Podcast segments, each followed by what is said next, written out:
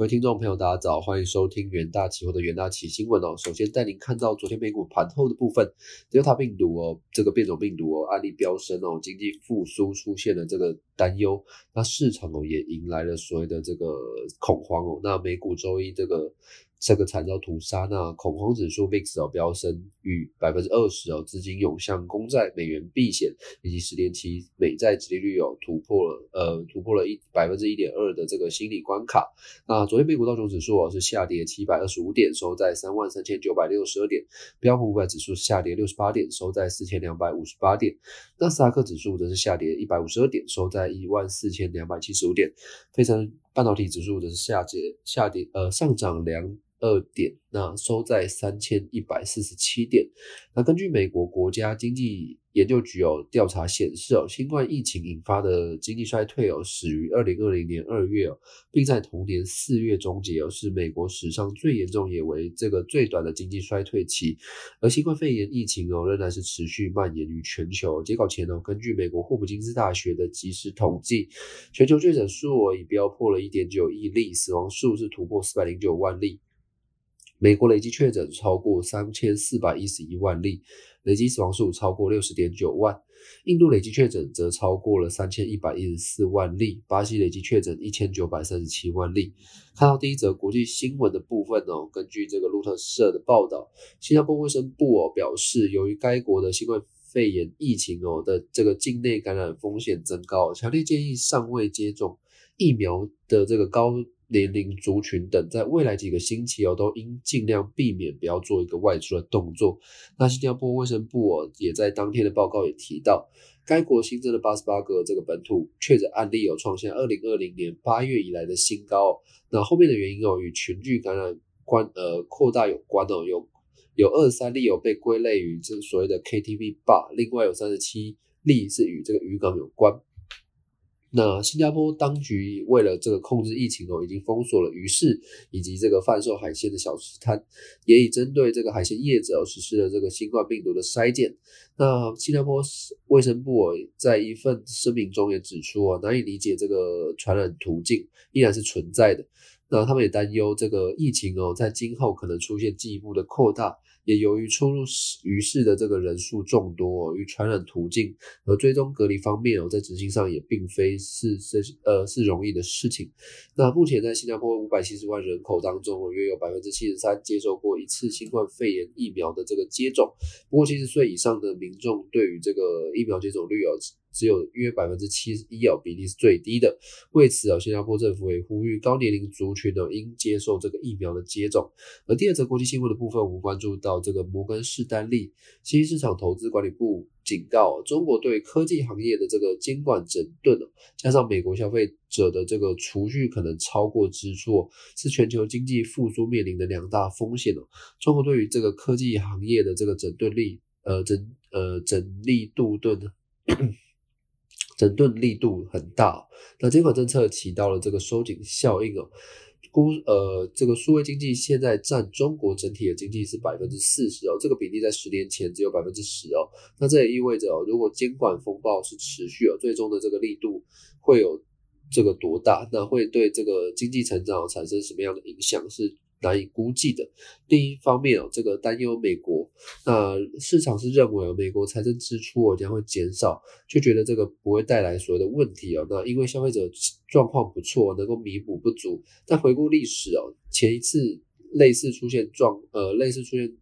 状况的这个第二战二战之后，消费者获得了这个所谓的意外之财哦，但人们是选择储蓄而不是花掉。但这个两大的成长引擎有可能没有外界所想象的这么好，那代表着复苏可能会比当前的共识有更快的触顶。市场对于成长的预期过高，那低估了这个下行的风险。全球经济想要强劲复苏的路哦，可能还会有许多的障碍。而在第三则国际新闻的部分，关注到苹果的部分，苹果计划在下个月有发表最新一代智慧型手机 iPhone 十三哦，那预期仍。将全面搭载 OLED 面板的。那研究机构 OLEDA 最新的这个报告指出，哦，呃，苹果已经是全球 OLED 的面板的最大采购商哦。因新机的发表，今年将扩大供应商采购 OLED 面板，从原本的所谓的一点六九亿片哦，上修至一点七二亿片。那苹果 OLED 面板主要是由三星、LGD 以及京东方面供应哦。那他们表示哦，因下半年新机种的发表，那苹果今年 OLED 面板的采购量将达到了一点七二亿片，其中一点零六亿片哦是用于新机手呃新款手机 iPhone 十三哦，剩余六千六百万片则用于旧旧机种。那他们也预期哦，这个苹果今年主力哦仍将放在六点一寸的机种。预期将向三星、LGD 的这个采购各约四千八百万片两以及两千一百万片的 OLED 面板。京东方面目前则主要供应 iPhone 十二 OLED 面板，预期通过认证之后，将在第四季加入六点一寸的新机供应行列。主流的五点四寸的机种面板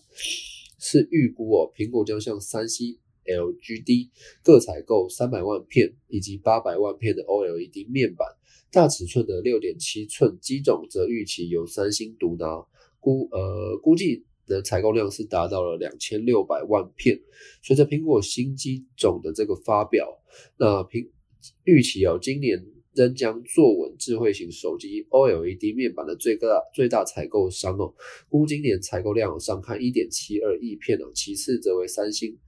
Galaxy 的这个采购一点五七亿片，小米采购六千七百万片。接下来进入三分钟听股期的单元哦。第一个关注的标的，我们关注到大成钢南非暴动事件波及这个锰矿以及各矿的这个出口，都是。合金钢铁哦，重要的原料，南非主要码头，因此出口作业全数中断。其中影响最大的仍是所谓的这个铬铁矿，因此占呃，因为占全球百分之四十的比重哦，部分的钢铁厂哦供应因此受到影响。大成钢受惠于美国市场供不应求。那第二季营收创下了新高，下半年随着美国景气复苏哦，并推动基础建设，大成钢第三季营营运续旺，渴望再创新高的纪录。大成钢期货在周一是反弹上涨了百分之二点八九，连续三日的红 K 棒，重返短期均线。第二个关注的标的，我们关注到瑞昱的部分，瑞昱下半年哦进入了所谓的传统旺季，受惠于网通产品。需求的成长预期营运将维持高等，全年营运哦有机会创历史的新高。美系外资仍看好瑞昱在 WiFi 六车用业务的成长，同时可推升利率呃利润率的水准。其中车用营收估比啊预呃预计是比每一年哦是成长百分之一。那美系外资因此也调高瑞昱的目标价的展望。瑞昱将于七月底要召开法说会。期待公司对于下半年的盈余展盈余展望。那瑞昱期货也在周一上涨，达到了百分之三，强势向上冲高的表现。第三个呃，第三个关注的标的，我们关注到联电